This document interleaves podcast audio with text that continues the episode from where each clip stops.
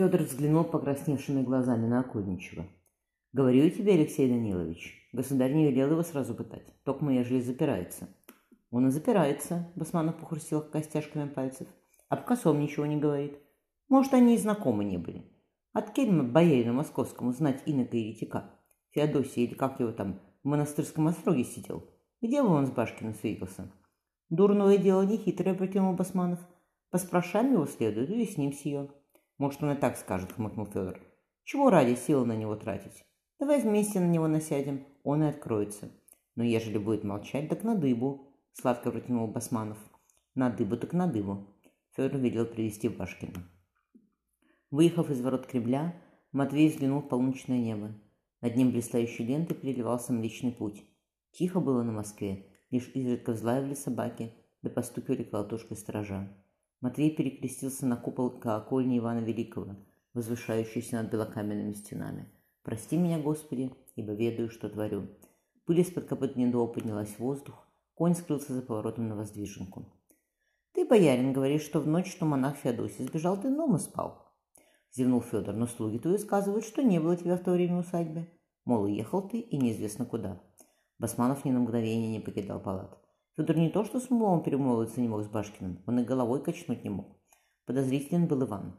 Царь всегда вменял одному из слуг своих ближних следить за другим и доносить на него. Истинно, грызем друг друга и терзаем. Белянинов помнил слова того, кто сидел сейчас перед ним. «Брешут они», — отозвался Башкин. «Ненавидят меня, вот и брешут». «Так с чего бы?» — наклонился к нему Басманов. «С чего им тебя оговаривать? Хозяин ты милостивый, даже холопов на волю отпустил. Выходит, Матвей Семенович, дюжина людей твоих на усадьбе брешет, а ты один правду говоришь?»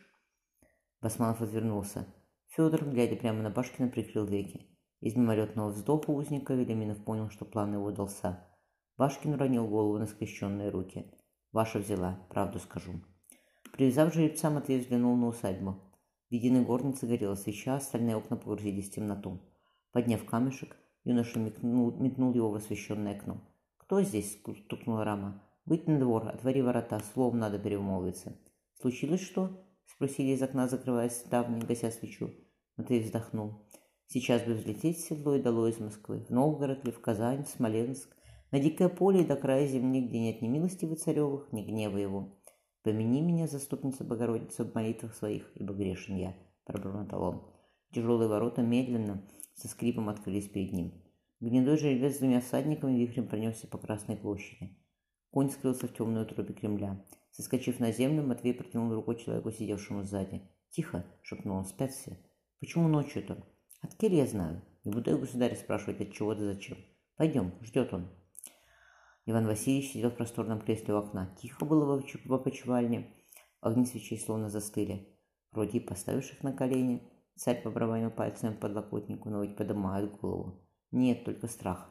Чтобы муж жены убоялся родить детей своего. Чтобы как Матвей сегодня, усмехнулся он. На коленях ползали, ноги целовали. Все почему? Потому что сильные руки не пробовали. Но как попробует, Иван собил пальцы, потом от счастья рыдают. Неправ был Иисус. Одной любовью ничего не добьешься. Любовь из страха рождается. Кого боятся, того и любят. Ломать их надо без сожаления, забирать все, что дорого им. Нет пути иного. Двери опочивальни поскреблись. Иван сам пустил внутрь гостя. «Значит, боярин, ты сам подкупил почившего в бозе нектария Келларя?» Басманов жадно отпил холодного кваса. «Попить дайте». Матвей Семенович облизал распухшие губы. «Жарко здесь. Ежели расскажешь все без утайки, так нальем тебе стаканчик». Окольничий отодвинул ковшик на край стола. «Ты, Матвей Семенович, еще настоящей жары не видывал». Он кивнул на горящий в углу подвала очаг. «Сколько заплатил-то отцу святому?» «Двадцать рублей», — угрюмо отозвался Башкин. «Записал, Федор Васильевич?» Велиминов перевернул страницу. «С Богом, дальше говори». «Устали мы с тобой, боярин, но спать нельзя. Закончим, так отдохнешь». «Как ты лестницу монастырь передал?» «Не передавал я. Нектарий покойный сам сплел». «Вовремя опучил отец Нектарий», — Басманов сплюнул на пол, на пол подвала. Хочется мне знать, чтобы он на сие сказал. Не ты ли виной, Матвей Семенович, смерти отца Келларя? Вытащив кинжал, окольничий упер рукоять подбородок Башкину. Глаза нам смотри, не увиливай. Я его после не видел. Башкин покосился на поблескивающее лезвие. Дайте голову преклонить, истомился. Мы с Федором Васильевич, думаешь, не истомились? Недобро размеялся окольничий. Тоже домой хотим, к женам да деткам. Однако служба царская важнее. Пока ты нам все не расскажешь без утайки, не видать тебе отдыха. Встань, чего расселся? Постоишь, так взбодриться. Бодришься. Башкин поднялся, шатаешь. Шатаясь. Значит, ты сам лодку подогнал под сено монастырские? Федор заставлялся осмотреть возмущенное лицо боярина. И греб сам? Все сам прозвучал в ответ. Басманов с треском сдернул с Башкина кафтан, обнажив палую грудь. Тебя на весло посади. Ты через пару взмахов загнешься, ежели ты вообще грести умеешь. Кто еще в лодке был и куда та лодка плыла?